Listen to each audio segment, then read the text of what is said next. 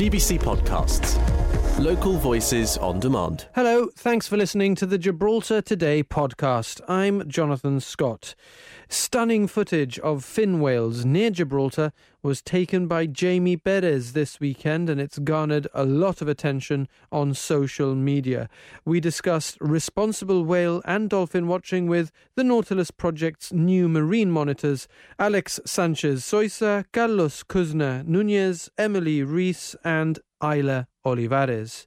If you're able bodied, how better to explore the history of Gibraltar's old town than with a leisurely walk with an interesting speaker, and Patrick Sacarello is certainly that. But first, Europort Avenue is to become a one way road running alongside a bidirectional cycle route.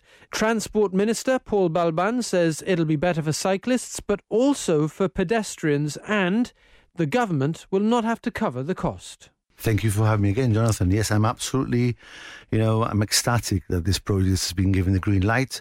I mean, this is transformational for Gibraltar. This is extremely important. This is a road um, where there's going to be three new schools. In fact, there's already some schools there already. Um, it's an area where which is residential and people live there. And this will provide green areas. It, it, will also provide a bi-directional bicycle lane. It'll provide also opportunities for entertainment as well, which I think is extremely important. And really, it's creating a human street. It's a, a democratic space for people to enjoy, um, whereby cars are still allowed to to transfer or to, uh, to passage through it, and but at a much reduced speed and in one direction. So I think it's a win-win um, for for many for many reasons. So so you you get a lot of stick from people who see you as the person in government who's removing parking spaces and making it harder for um, cars to park or for people to park their cars. Uh, but but you you you you've told us before that that this is about providing not about punishing car users, but about providing real alternatives to people who want to walk and and cycle in particular. Mm, absolutely, Jonathan's uh, too much stick and very little carrot. I think in my in that respect, but this provides an opportunity for people. This is not a, a measure uh, against the car. Cars will be allowed through, and this is happening in many many cities. Barcelona with the super streets. Is, is you can see there. You know, and cars just just drive uh, past very slowly. They drop their kids off at school. In this case, in Gibraltar, parents will be allowed in. They can drop their children off at school um, in a more leisurely manner because there won't be cars behind you wanting to go to other places it'll also be open for residents as well. So, um, but what we're going to try to, to avoid is having cars using it as a thoroughfare, as a, as a shortcut. And in that way, it becomes a more pleasant environment. And I think this is what this is all about. So the plans include um, resurfacing, but also importantly landscaping and and increasing uh, how attractive it is for people to, to stop and have a, a, a coffee, an ice cream, close to the road. No? Yeah, this is what this is all about. This is a human space. We, we, remember when the car appeared on our roads, you know, many years ago. We gave all our space up to the car, uh, and before that, we would play on our streets, we would live on our streets, we would we would do business on our streets. But we gave that space up, and this is a way that we can actually, you know, try to regain that that land back for people. This is not about. Um, I mean, people still drive cars and people still get, catch buses, but this is for people generally. It can be shared by everyone and by people, you know, who want to walk walk, have a jog, want to cycle safely to get to work. So it is as a it's transformation. This is something which Gibraltar, uh, you know, really I think will appreciate eventually. I think change is change. It takes time to get used to change, and I think the first thing is resistance. And I think we've we've seen that so many times. Um, but I'm very confident, just like Main Street, you know, worked back then. This will also work. Do you think that the cycle lane in place at the moment from the runway to Bayside Road is working? Absolutely, it's working because we've seen um, around 55,000 um, users using it.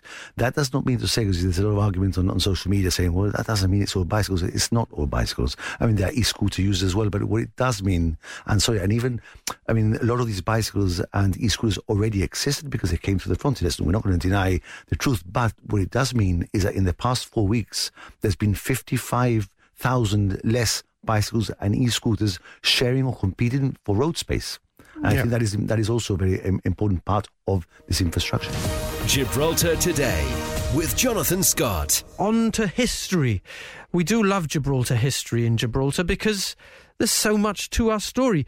And if you're able bodied and can walk around, how better to explore our history, and in particular the history of our old town.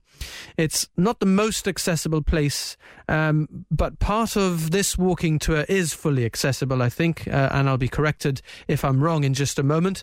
But there are some architectural gems uh, uh, just off Main Street and on Main Street, and plenty of interesting backstories. And Patrick Sacarello is passionate about our local history and about telling those stories. So you've launched a walking tour. Good afternoon, Patrick. Good afternoon, Jonathan. How, how, how, tell us a little bit about how it started. I mean, you've always been passionate. You've you've helped to document your own family's story, and, and you wanted to share it, I guess. Well, during lockdown, Marguerite, a friend, Marguerite Galloway, told me how, about this um, becoming a licensed tour guide. I inquired, got a very good syllabus from the local tourist office, and um, studied it and, and took the exam. And as I've lived most of my life in Irish Town and, and working life particularly, um, I, I felt it'd be a, good, you know, thing to to learn. And I, I thought an old town walking tour would of one and a half hours would be ideal because, um, you know, a lot of the a lot of the attractions in Gibber focus on the Upper Rock and the monkeys, and, and quite rightly. But um, I think the walking tour option is is you know in Prague, Dublin, it's a very vibrant well thing. i was going to say I, have done walking tours in Bath and, and other cities that have sort of rich history and it's just such a great way to, to take in i mean you, would probably go for the walk anyway but if you can go for the walk with somebody who's uh, you know well informed and, and can tell you some interesting stories then it's really a, a, a great enjoyable way to take in a city yes i mean Gib hasn't really got this hop on hop off option because of the pedestrianisation of Main Street and Irish Town. But it's ideal because the old town is within a easily, you know, one and a half hour uh, radius, which is about the limit really for old, older people. No? Yeah, so I suppose it it is largely for able-bodied people, although I suppose you're not negotiating too many steps, or you're no, doing some. maybe maybe maybe some you know buildings maybe for you know the disabled, but but I think most most of them are okay because I mean the, the churches I think you can visit, but the synagogues unless I've got private clearance beforehand. Um, you, you, you know, can't just walk in. You can't just walk in, yeah. But I would have thought so. Round the old town, I think there is accessibility. No? On Radio Gibraltar and on GBC Television, Gibraltar Today with Jonathan Scott. If you have been on social media, you might have seen some stunning footage of fin whales to the east of Gibraltar in the waters out from Catalan Bay and Sandy Bay. It was footage taken by Jamie Beres and it's garnered a lot of attention.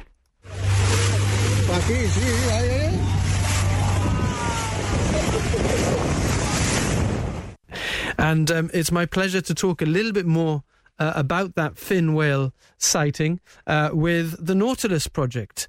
Um, we've had some uh, wonderful comments um, uh, about the sighting, uh, and we'll get to those in just a moment. But let me first uh, just say a warm welcome to. Let me see if I've got. You there we go. Alex Sanchez Soisa, Carlos Kuzna Nunez, Emily Reese, and Ayla Olivares. I hope that I more or less pronounced your names correctly. Perfect. Thank you for joining us, everyone. So, um, it's not not the, the first video that we've seen of fin whales, but it's it's it's such a majestic creature that it always it is really popular, and everybody sort of really enjoys. I mean, seeing it in person would be amazing, but even just seeing the footage and knowing that it was so close to the Rock of Gibraltar um, seems to always excite a lot of people, doesn't it? Yeah. Yeah. Um, the uh, fin whales they're a they're a protected species and they migrate through the Straits of Gibraltar every year. And um, they have quite a low population, so seeing one is, is, is quite a sight. So it's not very it's not it's not every day that you'll see no, a fin no, whale. no. Uh, they're they're the second largest whale on the planet after the blue whale, so it's it's quite a sight to see if you see one of them. Uh, and um, and I suppose it's just pot luck, really. No, there's no, there's yeah. just right time, right place. Yeah. Uh, and you guys have been tracking um, sightings through the Nemo app. Um, so, so you'd know if, if there were further sightings of whales. Uh, so if we put to, to one side uh, fin whales, what what other whales uh, are occasionally seen in Gibraltar waters? So in Gibraltar waters, I guess we could get maybe like in Spain we get the pilot whales, we get the um the common whales I think it was, and there was one more.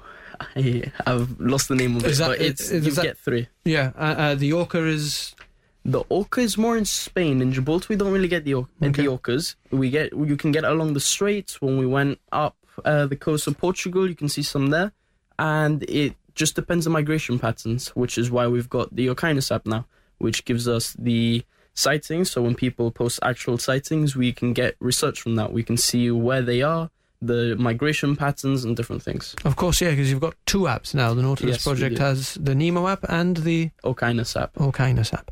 Fantastic. Um, okay, well, let's bring in Emily and Isla. Um, tell us a little bit about uh, uh, your involvement in the Nautilus project. Uh, we know that um, uh, the summer months uh, are, are months that usually people spend more time at the beach at, and um, and I suppose that um, for somebody who who loves the sea, uh, then that's just uh, it's a bonus to to be able to do so. No. Yeah, Okay. uh, we're both in the new um, Youth Monitor summer program.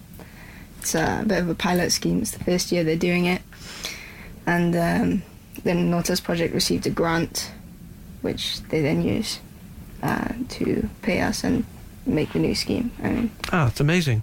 So you've you've basically got a summer job with the Nautilus project. Yeah, and it started today actually. We did a safeguarding children's course and it started today and and we're up until August, right? Mm-hmm. 25th of August. Yeah. 25th of August. Excellent. Um, so that means that you've got, uh, yeah, a good eight weeks now ahead of you of, of doing paid work with the Nautilus project. How long have you been involved with it and, and, and what sort of motivates you? Why, why do you find it so interesting? I mean, I think I I think I've been volunteering with them for two years now for Duke of Edinburgh, and it's it's fascinating. They they provide so many opportunities with the beach cleans, and they've taken um, some of us diving to Yeah. do, to collect data, things like that. They provide very good experiences. Yeah. They, they really do, Yeah. and we I think we've all had a lot of fun with them. Thanks for listening to those highlights from Gibraltar today. I'm Kelly M. Borge, the show's producer. We're live on Radio Gibraltar Monday to Friday from 1 to 2, getting behind the headlines. And you can catch up here whenever you like. Until next time, have a good one. GBC Podcasts. Local voices on demand.